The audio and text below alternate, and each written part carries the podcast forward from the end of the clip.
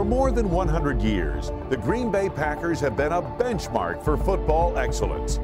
Thousands of players have helped pave the way, and we're here to tell their stories. I'm Wayne Larrivee. This is the Packers Alumni Spotlight.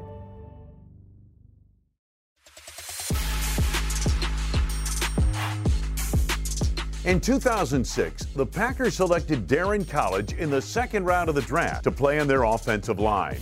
Colledge came to Green Bay from North Pole, Alaska, by way of the very successful Boise State football program.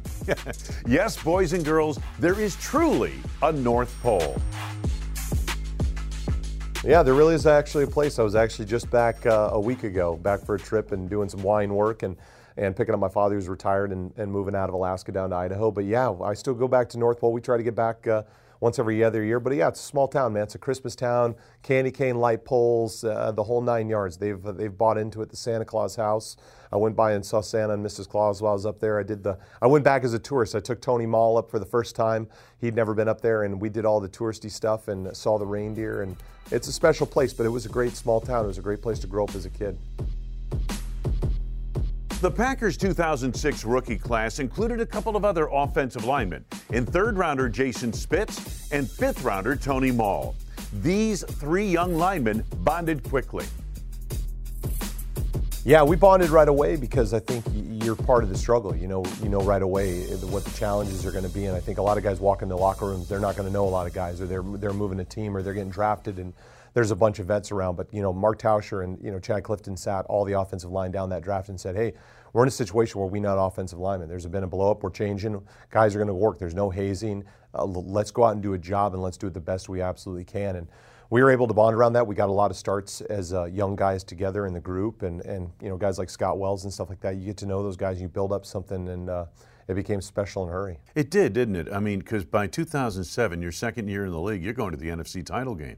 Yeah, you know, I came from Boise State. We won a lot of games, so I actually, you know, when we came in and started winning games, we made it, you know, we made the championship game. I'm like, oh, this is what we do. You know, we win, cha- you know, we win championships and, and we go to playoffs. And when we lost the championship game, I actually had a long talk with Jack Clifton about it and Jerry Fontenot at the time, who was our assistant offensive line coach, and uh, he actually helped explain how rare the opportunity really was. And uh, after winning the Super Bowl here and leaving and only making the playoffs, you know, one more time after that, I realized how how uncommon it was to have that special of a group of guys and be winning games that often really was. You know, it's funny. The coaches hate me when I talk like this um, because coaches believe X's and O's can make everything good. Yeah. Uh, I believe there's something mystical about teams that go to the Super Bowl and win. It always seems like there's something different. The, the guys that can execute the X's and O's will be always in a chance to win. But the guys that can do it without talking about it, the guys who can do it when relying on the guys around them, the guys who have true trust. What we what we try to build on the offensive line every single time you're out there, the communication that you have, where you're not verbalizing anymore, you're just making it happen. The, the ability to rely on each other and trust each other. You need that across the board. You need an offense that relies on a defense and believes in them fully that they're going to get the job done. The defense can turn around and do the same. Let me ask you this offensive line. I, have often felt my years around the NFL, the offensive lineman and that room is closer than any other. I, I understand there's a quarterback's room, there's running backs, there's wide receivers over here, defensive. But the, the offensive linemen, to me, they all they seem to be year in, year out, the closest group. Would you agree with that? Absolutely. I, I came, you know, when I left high school as a defensive lineman, I only played offensive line because I came from a town of like 14 people. But when I joined an offensive line, a real offensive line for the first time and got into college, I realized that it was a special relationship. And in the NFL, it was even more special because it was even a smaller group of guys and in a smaller group.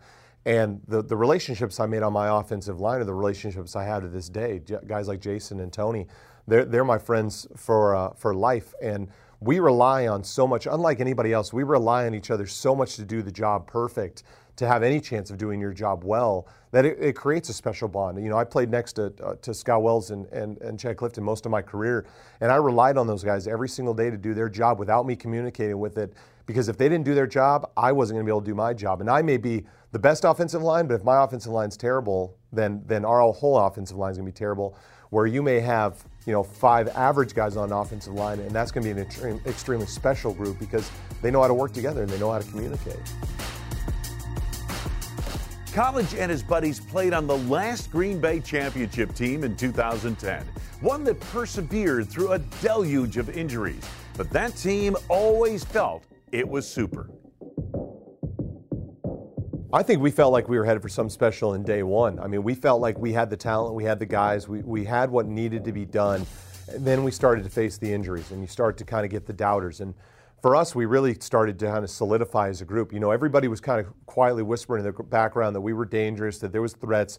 We may not be who want, you know, people want to see in the playoffs. And I think it kind of continued to just build in the locker room, build in the locker room. Like we knew what we had. We knew if we just had an opportunity, if we just had a chance to get in there, we could probably do something special. And coming in as the last seed, coming in as the underdog, I think just strengthened that in us. And we said, all right, we'll just come from the back. We'll do what we'll do what nobody else can do or nobody else wants to do. We'll just work our tail off every single day. We'll come from the back and we'll shoot as the underdogs and we'll just go out and get it done. And maybe we'll do something special. And we did. As far as that experience, Super Bowl Sunday, I mean, yeah. you've only been a player for one of them. It's probably something you'll never forget, right? It is something I'll never forget. I think the, the most interesting thing is you, you fly out there, you do the whole week early thing, and you, you do the press conferences, and, and it's stuff that you saw when you were a kid. You know, you, you remember seeing the press conferences, you remember seeing the, all the hoopla and the buildup around the Super Bowl, and, and to be a part of that was an amazing thing. And then all of a sudden, it's the week of practice, and you're getting ready for the Super Bowl.